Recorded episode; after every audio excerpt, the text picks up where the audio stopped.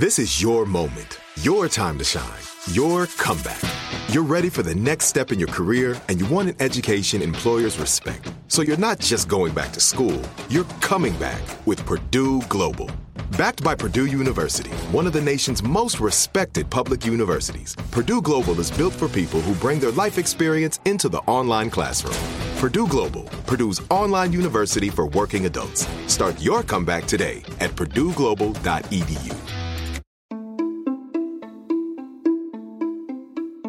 Welcome to Aaron Mahnke's Cabinet of Curiosities, a production of iHeartRadio and Grim and Mild. Our world is full of the unexplainable. And if history is an open book, all of these amazing tales are right there on display, just waiting for us to explore. Welcome to the Cabinet of Curiosities.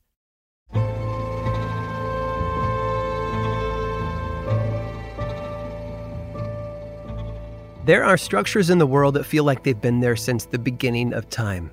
Petra in Jordan, the Great Pyramid of Giza, and Italy's Colosseum are so much a part of the fabric of history that it's almost impossible to imagine the world without them. We know almost nothing about the individuals who toiled away at their construction. All we have is the evidence of their work, incredible achievements in human engineering. But there is an equally amazing achievement that isn't often listed among other wonders Yet, despite its relative obscurity, its existence has captivated archaeologists for generations, mainly because of how it got there. It's called Nan Madol, meaning within the intervals, and it can be found over 1,300 miles northeast of Papua New Guinea in the Pacific Ocean. Nan Madol is just off the eastern coast of Pohnpei, as part of the Federated States of Micronesia. It is, or was, a city that was built inside a lagoon and is comprised of nearly 100 man made stone islets, all of which are connected by a series of canals. This unique composition has earned it the nickname the Venice of the Pacific. Each stone weighs, on average, about five tons. There are stones so big they can reach five times that amount, which is what has baffled experts for so long. How were people able to build Nan Madol at all? It's possible that the entirety of the island's population was required to move such large stones, but nobody knows for sure. Those who live near Nan Madol believe, however, that the original inhabitants had help from two sorcerers, Olisihpa and Olosohpa, brothers who had come to the area in a big canoe. They'd wanted to build an altar to the god of agriculture where they could worship. This altar eventually became Nan Madol. They were able to move the stones into place, they said, with the help of a flying dragon. Despite the story, no food grows on Nan Madol due to the lack of viable soil and fresh water. Instead, everything must be sailed in from the mainland. Another legend claims that the island existed before people ever lived there. It suggests that the giant stones floated into place by themselves as if they had been moved by spectral hands, hence Nan Madol's other nickname, the City of Ghosts. Unfortunately, there is no definitive proof of how the island came to be. There are no written historical records, only the stories told by one generation to the next. Scientists believe the truth is far less paranormal and that the stones were floated from Pohnpei to Nan Madol on bamboo rafts. And searching for historical documents has proven difficult, as a local king once proclaimed that digging on Nan Madol would be considered breaking the law, an offense punishable by death in fact, this declaration has invited speculation about a curse upon the island for anyone who dares disobey it. In 1907, a German governor named Victor Berg decided to ignore the king's demand. Berg traveled to Nan Madol and ventured inside a tomb, one that had been said to be the resting place for the remains of several ancient giants. Hours later, after the sun had gone down, the island became a hotbed of spiritual turbulence. Lightning illuminated the sky, Heavy rains drenched Berg as the sound of a conch shell blared in the distance. The next day, he was found dead. A German doctor who examined Berg's body could not determine a cause of death, but the locals knew what had happened. Berg had insulted the gods and had paid for it with his life. The mystery surrounding Nan Madol has not lessened over the years. If anything, it has only grown, and the island has gone on to inspire musicians, television writers, and authors as well. Perhaps most notably, H.P. Lovecraft, creator of the Cthulhu mythos, based the creature's home of R'lyeh on Nan Madol, specifically the island's origin story. Nan Madol is the stuff of legends. We may never know how it really got here, but one thing is certain it isn't going anywhere anytime soon, because those stones are really heavy.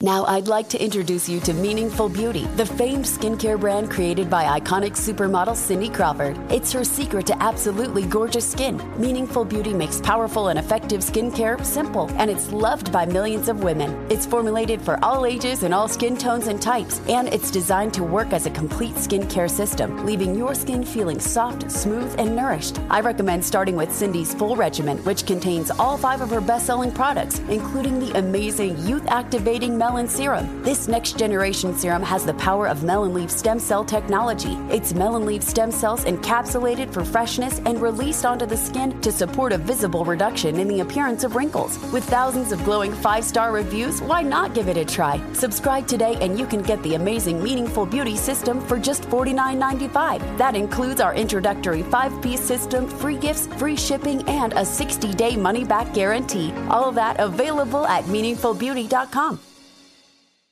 Are you tired of your scented cleaning products smelling and cleaning like meh?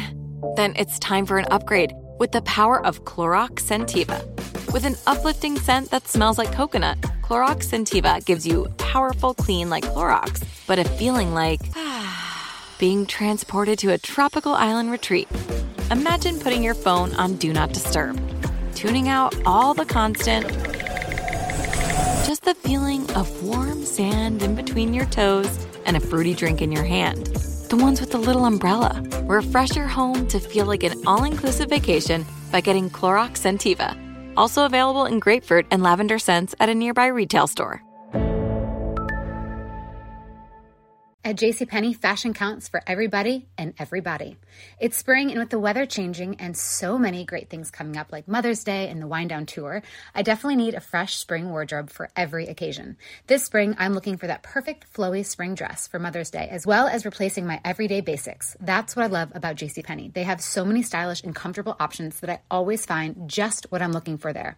Spring is a feel good season and comes in all shapes, sizes, and colors. The fashion at JCPenney is the same way. Refresh your wardrobe this spring with styles that gets you, something to wear that fits your favorite moments of the season at prices that feel just as good. Discover brands that get you and put style and comfort first, like Worthington and Liz Claiborne for her, each in women's petite and plus sizes, and Stafford and Mutual weave for him, style and comfort for all, even big and tall. Plus, even more for the whole family like Levi's and Xersion. Here, spring comes in all shapes, sizes, and colors. JCPenney, make everybody count.